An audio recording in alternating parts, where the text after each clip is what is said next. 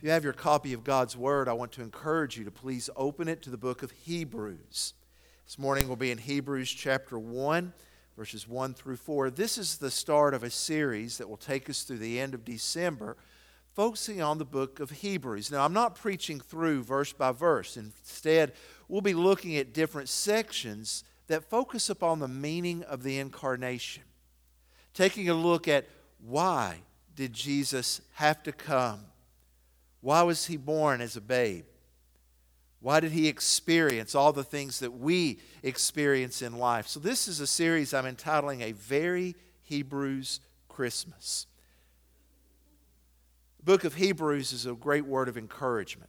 Now, I'm going to give you a little background, and you'll probably hear this again throughout the month because I want us to keep in mind the purpose for which this, I believe it was a sermon, was preached. Now, the book of Hebrews is clearly written to a people that know the Jewish faith. It's believed the church that to whom it was written had come out of the Jewish faith. They were pro- primarily Jews that had come to believe in the Lord and Savior Jesus Christ. I mean, the things that the preacher goes into in Hebrews would not be something a person would know unless they were steeped in the Jewish faith. I mean, after all, not many of us as Gentiles know a whole lot about Melchizedek. Exactly. But yet, the author of Hebrews spends an entire chapter talking about how Jesus is better than Melchizedek. Now, what was going on is believed to be this persecution was starting to increase. Christians were suffering for their faith. Now, at this time, the Jewish faith had been grandfathered in by the Romans gov- Roman government. So, what that meant was if you were a Jew, you would not be persecuted. However, if you are a Christian, you would be persecuted. So the temptation was very real for these believers to forsake their faith in Jesus Christ and to revert back to Judaism.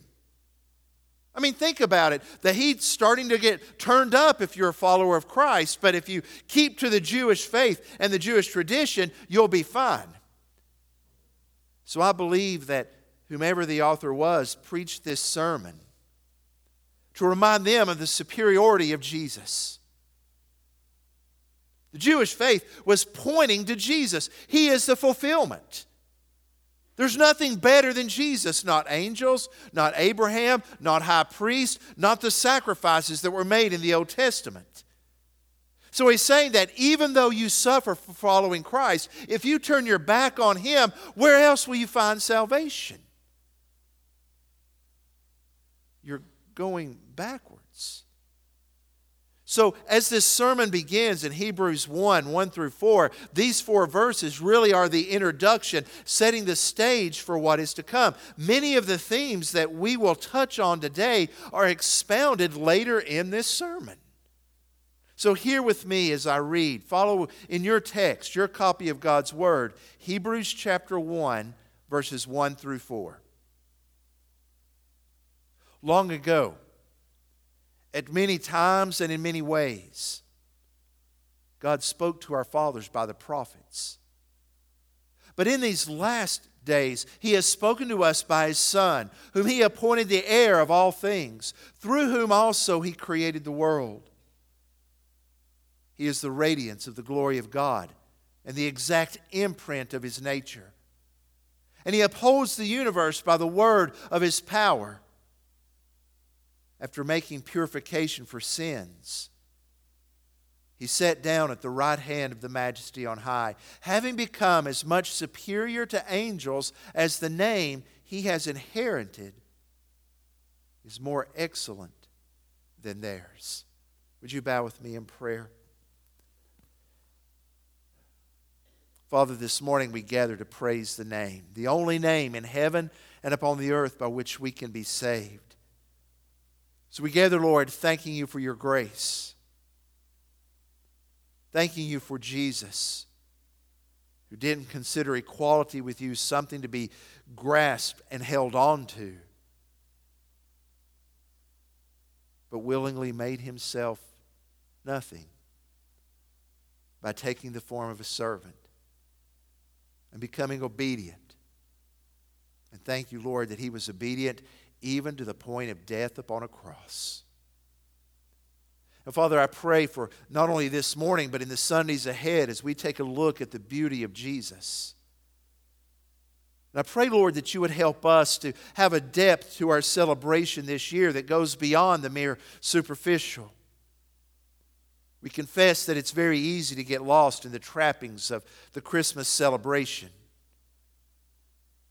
So, Lord, I pray this morning that you will work within us, that we will remain focused on the meaning of Christmas. Help us to glory in Jesus, our Lord and Savior. For it is in His name that I pray. And the church said, Amen. There have been few musicians as popular as Elvis Presley. Now, during the heyday of Elvis's popularity in the early 70s, Elvis would still frequent a restaurant in Memphis. Now, although he often had to go maybe after hours, it was one that he had built a relationship with even before he was famous Lil Thompson's Steakhouse. As he was up and coming and trying to earn his name in the music field, she would often give him free food because he was a struggling young artist. And over that period, they built a friendship that was maintained up until his death. There came a time when Lil decided that to gain a little popularity and advertisement that she was going to host a contest for Elvis impersonators. Well, being a friend of, of Lil's, Elvis decided that he would not only show up that night, but he would enter the contest. So the king came into the building, talking with Lil behind the scenes. He said, I think I'm going to win this, he said with confidence. When it came his turn, he got up on the stage, presented a rendition of Love Me Tender that was, was just, it was Elvis, and won third place. Everybody was shocked when they found out that he was really in the building the king was there and no one recognized him. Maybe it was their expectations. Elvis Presley in this steakhouse at a, an Elvis impersonator contest? No, you've got to be kidding. Or maybe in their minds they thought what Elvis was really like. And because when he came in such a way, no one recognized him. And the question I'm getting at is this I wonder if that could happen with us and God that God's in the building, but we don't recognize Him? Could we miss Him because we really don't think God would be present? Could we miss Jesus because of our, our expectations of who He is and what He is really like because we have preconceived ideas? In 2006, sociologists at Baylor University researched America's understanding of God working with the Gallup organization, they researched asking Americans questions about what they thought about God, what God was like. And what they found is that America really had four different views of God that were really pretty divided evenly among the population. You see, some believe in the authoritarian God. This is a God of authority that is angry at sin. He's engaged in everyday life and human affairs, but the authoritative God is not happy at all. Emphasis on angry God, de emphasis on joy. On the other end of the spectrum were the Americans who believe in the benevolent God. See, they believe that God is not angry, He's just all joy and all love. And therefore, this is a God who is forgiving and accepting. This is a God who turns no one away from heaven whatsoever. Some Americans view God as the critical God, judgmental, quick to point out a wrong, but he's not engaged in human affairs other than knowing what is wrong and shaking his head at it and clicking his teeth, going, and others believed in the distant God. This is the God who is simply a cosmic force who they believe created the world and set it spinning like a child's top on the floor and then just stepped away to watch things play out. the authoritative God, the benevolent God, the critical God, the distant God. Where do these views come from? What has shaped their views of who God is? What has shaped our views of who God is? If I were to ask you, how do you understand God? What is God like? What would you base your answer on? Hebrews 1 1 through 4 teaches us that Jesus shows us clearly and fully who God is and what He is like. We need to look no further than Jesus to understand God. Look in verse 1. Long ago, at many times, in many ways, God spoke to our fathers by the prophets. Now, this is stated as fact. The author is not making a case that God spoke. He's not trying to convince us that God has revealed himself. In fact, he states emphatically that God has chosen to reveal himself, and that revelation is an act of grace. Keep in mind that had God not chosen to reveal himself, you and I would not be able to figure out who God is. He is so much higher than we are that our minds cannot grasp fully. The barrier of sin has created such a gulf that we would not know God unless God initiated spanning that gulf to let us know who He is. Now, the preacher of Hebrews begins by looking back. Long ago, at many times in many ways, God spoke. How did God reveal Himself? Through the prophets. Now, it's clear that God spoke in their preaching. We, we have a majority of the prophets preaching recorded here in the Old Testament. The prophets came preaching the Word of God, calling the people to repent. We can hear the voice of Amos thundering, Let justice roll like the mighty waters. We can hear Habakkuk preaching that even though the crops may fail, and even though we may have not have food in the barn, yet I will worship God. We can hear Isaiah preaching to the, the people in the royal court saying, What are your sacrifices unto me? Your new moon festivals? Oh, the prophets came preaching, delivering the word of God. But the prophets also spoke through their actions. Notice he says he spoke to our fathers in many times and in many ways. A thorough reading of the Old Testament reveals that God revealed himself not only in what the prophets spoke, but in the, as they acted. Moses holding up his staff for victory, an action saying that if God is lifted up, he will draw people to him. Do you recognize that Isaiah was given a very odd command? Get ready for this. Isaiah was commanded by God to strip all of his clothes off and to walk around naked for 40 days. Thank you, Lord, that some callings pass me by. He wanted to show people that God was stripping away the pretense, so God gave him a very unique action to do. The prophet Jeremiah was told by God to wear a yoke, to take a, a, a yoke that would be worn on oxen and to strap it on his shoulders and to go into the king's presence wearing this yoke to demonstrate that they were about to be placed under bondage. Ezekiel was given commands to cook his dinner over manure to show that a siege was coming up on Jerusalem. They preached in their actions. And God spoke through them not only in their voices and in their actions, but through the miracles he performed. Moses parting the Red Sea, standing before the burning bush. When God says that He spoke in many ways, He meant it. Did you know that God spoke through a donkey in the book of Numbers? Yet, in each way that God revealed Himself voice, action, miracle in the Old Testament, it was still incomplete. It was like a brush stroke missing from a painting an ingredient.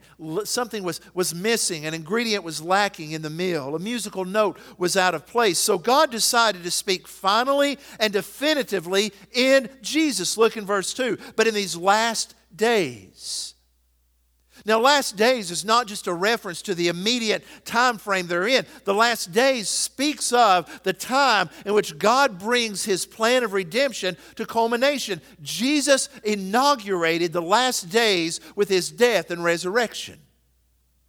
the final times, the final age. So if somebody asks you, Are we living in the last days? we can say, Yes, we are. We've been living in the last days for 2,000 years. Because in Jesus, God inaugurated the culmination of his plan. So now he spoke in these last days how? By his Son.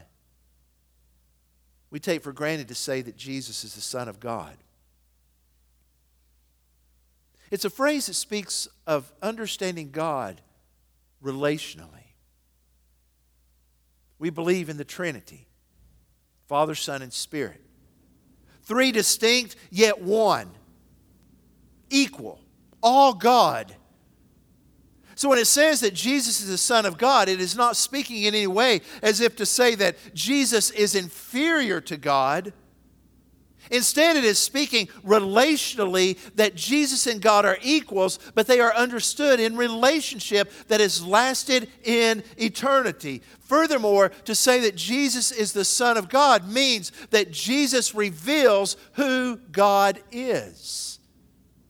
Remember, a Hebrewism that is found throughout the Old and the New Testaments is to take the phrase son of and to add it with something to describe the character of someone. Sons of thunder is what Jesus referred to John and James as. Speaking of a hot temper, they were, were men that were easy to fly off the handle. That was their characteristic. So when it says that Jesus is the Son of God, it's saying that Jesus reveals the character of God more than any other. In Jesus, compared to the prophets, it was like going from the black and white televisions of the early 60s to going to today with 75 inch 4K ultra high definition TVs. The vision of God became much more clear. Now, to demonstrate Jesus' qualifications, he lists two bona fides. Look at him in verse 2. He spoke to us by his Son first, whom he appointed the heir of all things. An heir is the one who receives property upon the father's death. And in the time in which this is written, it was the firstborn son who would receive that. It points again to the sonship of Christ. It's as if he is saying, if you doubt that God has sent Jesus as his son, if you doubt Jesus is the Son of God, look, Jesus is the inheritor of all things that he received upon his death and resurrection. Not only that, he tells us in verse 2 through whom he also created the world. There was never a time when Jesus was not. John 1 1. In the beginning was the Word. The Word was with God, and the Word was God. Jesus was not only present at creation, he was active in it. Father and Son working together to bring about all that is relationally one of the landmarks of New York City is the Brooklyn Bridge. Built in 1885, at the time it was opened, it was the longest suspension bridge in the world, spanning 5,998 feet. The greatest engineer in America at that time was a man by the name of John Roebling. He was tasked with designing and overseeing the construction of the bridge. John knew this would be an incredible task. So he didn't start out to do it alone. He reached out to his son, Washington Roebling. And his son became the co engineer and the co builder. In many ways, what happened with the Roeblings in the construction of the Brooklyn Bridge simply was a, a, a side, an illustration of what happened with the Father and the Son. God was not lacking in any way that he works relationally in creation, creating through Jesus. So, how does Jesus show us God? Look at verse 3. He is the radiance of the glory of God. Radiance speaks of image or light. And the question has always been when it speaks of the radiance, that image of God's glory, is it saying that Jesus is a reflection of God's glory, like the moon is the reflection of the sun's light? Or is Jesus like the sun itself, emanating the rays of light? I believe that the emphasis is upon the fact that Jesus is the source of God's glory. He is God in the flesh, and as such, He reveals God in ways that nothing else can. Not simply reflecting the glory of God, but demonstrating it in His being. Now, we know according to the scripture that all of creation testifies about the glory of God. The beautiful trees that we've seen, the leaves testify of the glory of God. Creation speaks of a creator who is glorious. Take, for example, the tiny hummingbird. This little bird that sometimes is just a little larger than a few inches can hover, fly backwards, and even fly upside down. The wings beat at more than 60 times a second. If we were as active as a hummingbird, we would need 155,000 calories per day. In other words, a Thanksgiving meal every day. That little bird shows the glory of God. See if man can design something that can fly backwards or move that fast. But even that tiny hummingbird that speaks of the greatness of God falls short in demonstrating God's glory like Jesus does. Jesus shows the radiance of God's glory in ways that creation cannot. Why? Look again at verse 3. He is the exact imprint of God's nature. He is the exact impression. That word imprint speaks of an image on a coin or the impression left by a seal. When it says the exact imprint of his nature, the nature means the substance, the essential reality of something. Jesus leaves no doubt as to who God is and what God is like. What is the character of God like? Look at Jesus. He rebukes the Pharisees and their self righteous arrogance, yet he weeps with Mary and she is broken of spirit. He clears the temple of those who are trying to make profit off peddling things and those who come to worship. He clears them, turning over tables. Yet he welcomes children who are insignificant and humble. He picks them up and he blesses them. He confronts the prideful Yet he converses with a woman that's been broken by the sins in her life. John 1:14 says that we have beheld his glory. Glory of the Father, full of grace and truth. That's the character of God. What's the glory of God like? I would point you to two mountains to see his glory. One's called the Mount of Transfiguration where for just a few moments the, the veil of flesh was, was moved away and the glory of Jesus emanated. The glory of God radiated out from him literally and physically, and it was so beautiful. What did Peter, James, and John say? Let's build tents so we can stay here. Well, that's the glory of God. But the Mount of Transfiguration is not the only mountain where the glory of God's displayed. Mount Calvary shows us his glory also the glory of grace and holiness, the glory of love that suffers in order to redeem the beloved. That's the glory of God. What is the power of God like? He changes water to wine.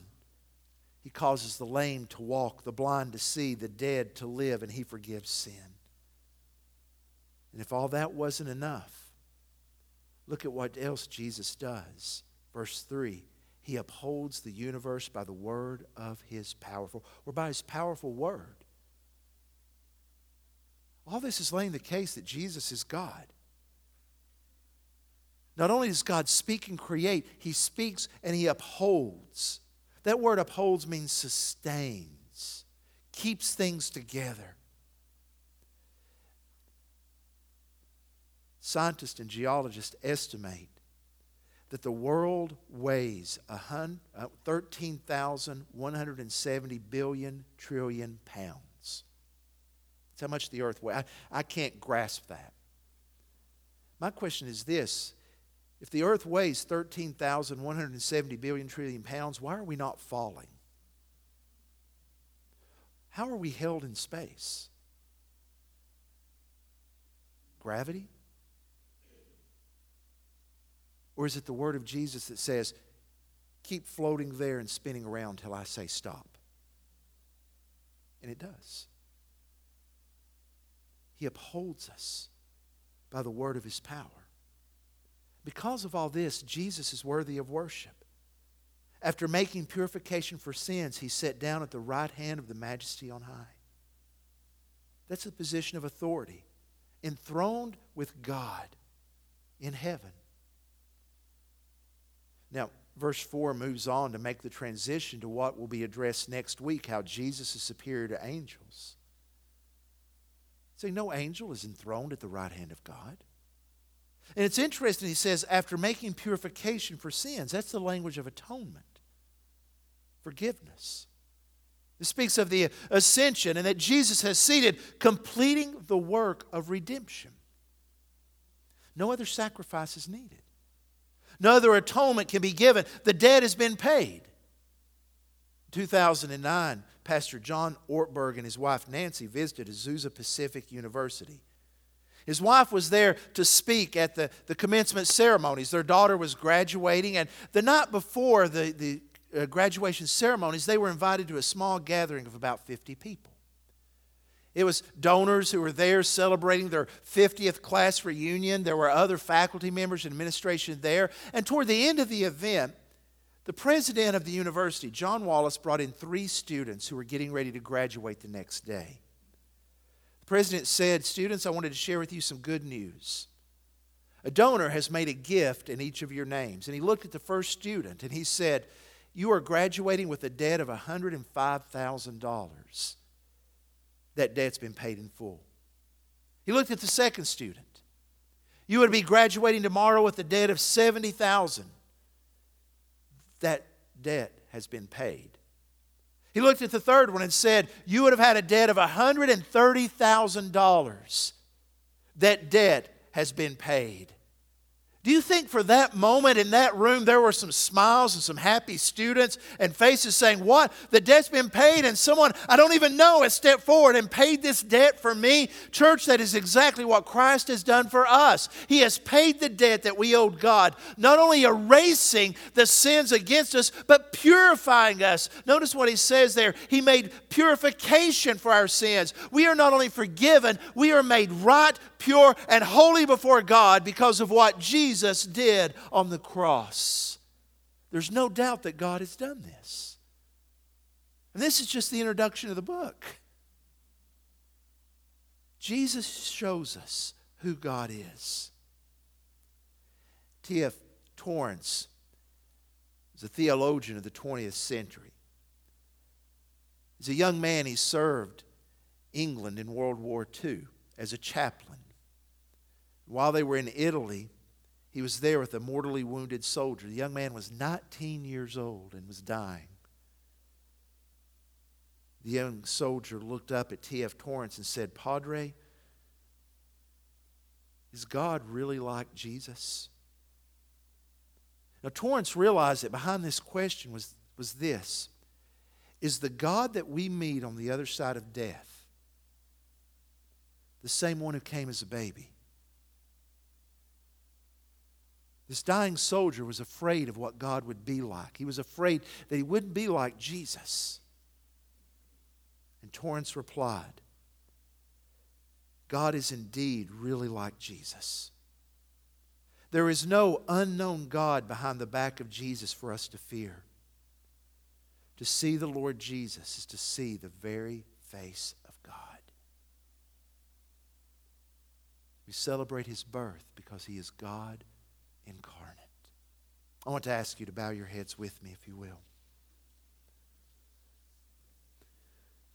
I ask you today if you know this Jesus in a saving relationship. Is there a time where you've turned from your sins and said, Lord, I believe, save me? If there's never a time that you have done that, I invite you this morning to come forward when we sing. I'll be glad to pray with you, and I'll ask you just to have a seat on the front row. And then when the service is over, we'll sit down and talk more about what it means to be a follower of Jesus. I recognize that many of you have already placed your faith in Christ. This may be a day where you need to come again face to face with Jesus. Maybe you feel like your faith has grown cold. And today, in these four verses, the Spirit of God has reminded you of who Jesus is and that He is worthy of your devotion.